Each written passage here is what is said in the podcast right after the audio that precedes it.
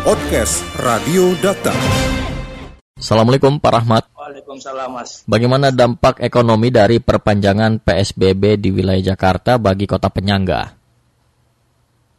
Ya, kalau kita perhatikan memang sejak uh, 14 September kemarin, Ya. pemerintah Provinsi DKI Jakarta kan sudah melakukan uh, kembali PSBB ketat ya penuh ya. Ya, Nah, tentu punya dampak terhadap uh, kota-kota satelit atau yang kita sebut daerah penyangga seperti Kota Bekasi, Depok, uh, Kabupaten Bekasi, eh, apa, Kabupaten Bogor ya. Bogor. Hmm. Nah, tentu kalau kita perhatikan bahwa salah satu faktor yang akan berdampak itu adalah dari sisi mobilitas masyarakat ya.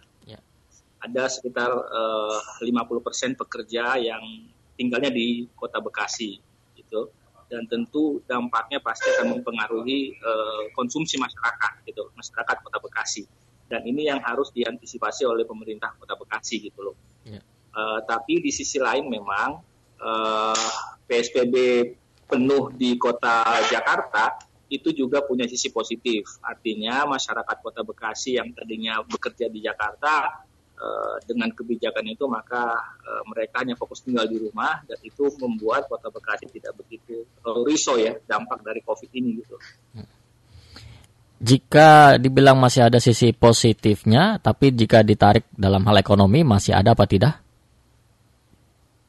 dari sisi ekonomi memang eh, apa PSBB jilid 2 di Kota Jakarta ini memang eh, lebih menguntungkan Kota Bekasi ekonominya karena memang Kota Bekasi tidak ikut ya, Ya. tidak ikut dari kebijakan Kota Jakarta, malah eh, pemerintah Kota Bekasi lebih memilih kebijakan adaptasi tataran hidup baru. Dan ini yang kita beli apresiasi sebenarnya kepada pemerintah Kota Bekasi bahwa bagaimanapun juga ekonomi itu harus tetap tumbuh sebenarnya. Tapi di sisi lain eh, protokol kesehatan tetap harus dijaga disiplin masyarakat di, selalu ditingkatkan sehingga ekonomi juga bisa tumbuh. Sementara di sisi lain juga eh, COVID-19 bisa diminimalisir gitu jumlahnya di Kota Bekasi. Kebijakan DKI Jakarta berbeda dengan Jawa Barat secara keseluruhan dalam PSBB. Apakah menjamin pertumbuhan ekonomi di kota penyangga juga akhirnya berbeda-beda? Ya kalau dari sisi pertumbuhan ekonomi memang secara nasional eh, pertama ekonomi kita pasti akan menghadapi resesi karena Ya. dimungkinkan pada eh, kuartal ketiga ini kita akan juga kembali negatif atau kontraksi. Nah maka di daerah region juga termasuk eh, Jawa Barat khususnya Kota Bekasi juga akan menghadapi hal yang sama pertumbuhannya akan kembali eh, negatif atau kontraksi. Cuma kontraksinya ekonomi kita di triwulan ketiga ini mungkin eh, lebih sedikit ya, lebih rendah dibandingkan eh, tingkat keparahannya pada kuartal kedua kemarin ketika Kota Bekasi bersama-sama daerah yang lain di Jabotabek melakukan serentak PSBB. Artinya PSBB yang penuh di Kota Jakarta dampaknya itu tidak sebesar ketika eh, Bekasi juga ikut melaksanakan kebijakan PSBB waktu itu. Ya. Tapi seberapa besar pertumbuhan sekaligus juga penurunan ekonomi perpanjangan PSBB di Jakarta dibanding PSBB saat awal di bulan April atau Mei? Ya, kalau kita melihat data nasional eh, bahwa pertumbuhan di triwulan kedua itu kan eh, kontraksinya 5,9 persen dan memungkinkan juga di triwulan ketiga ini juga akan eh, kembali eh, apa kontraksi eh, diperkirakan sekitar 3 persen. Nah, untuk kota Bekasi, eh, khususnya di daerah eh, provinsi Jawa Barat, tentu proyeksinya juga akan kembali mengalami kontraksi, cuma kontraksinya itu tidak sebesar pada triwulan kedua, diperkirakan pada triwulan ketiga ketiga nanti itu kontraksi di provinsi Jawa Barat itu hanya sekitar eh, minus 1,5 persen gitu atau lebih lebih rendah dibandingkan kontraksi pada triwulan kedua yang mencapai eh, minus 5 persen mas. Apakah bantuan pemerintah untuk mengangkat ekonomi akibat pandemi sudah efektif? Jadi kalau kita perhatikan eh, program pemerintah sejak eh, COVID ini melanda Indonesia, pemerintah sudah mengeluarkan program eh, pemulihan ekonomi nasional atau sering disebut dengan program PEN. Nah, program pemulihan ekonomi nasional ini sudah dianggarkan sekitar 695,2 triliun jumlahnya. Cuma masalah yang dihadapi pemerintah ini adalah masalah pada tataran pelaksanaan.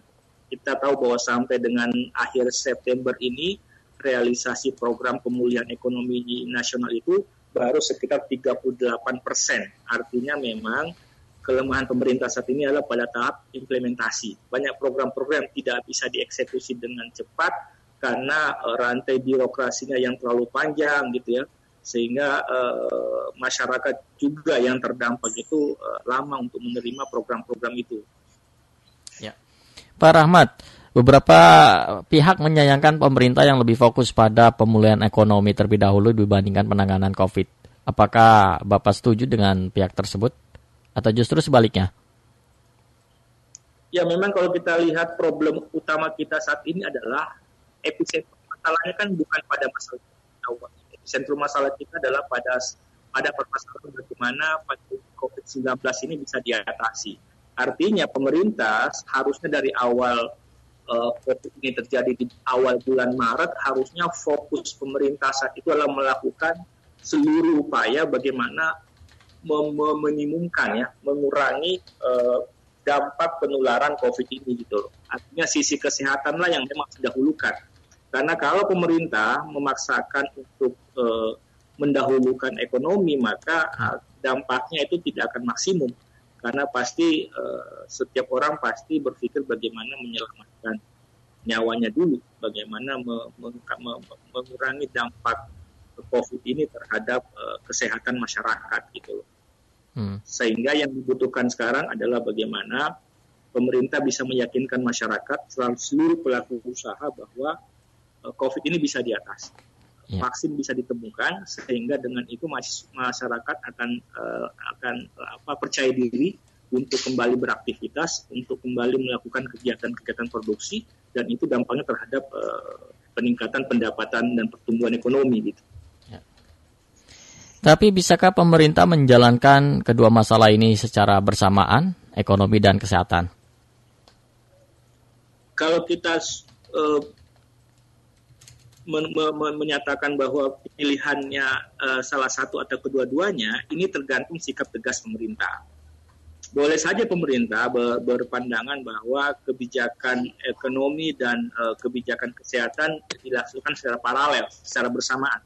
Cuma yang dibutuhkan adalah sikap uh, tegas dari pemerintah bagaimana ketika pelaksanaan uh, protokol kesehatan itu bisa diterapkan uh, semaksimal mungkin di semua daerah. Pemerintah sudah memastikan bahwa setiap daerah itu punya protokol yang sama dalam menyelesaikan uh, masalah uh, eh, COVID-19 ini. Jangan sampai uh, pemerintah uh, menyatakan apa melaksanakan program uh, apa penanggulangan kesehatan tetapi dalam prakteknya lebih yang dikedepankan sisi sisi ekonominya gitu.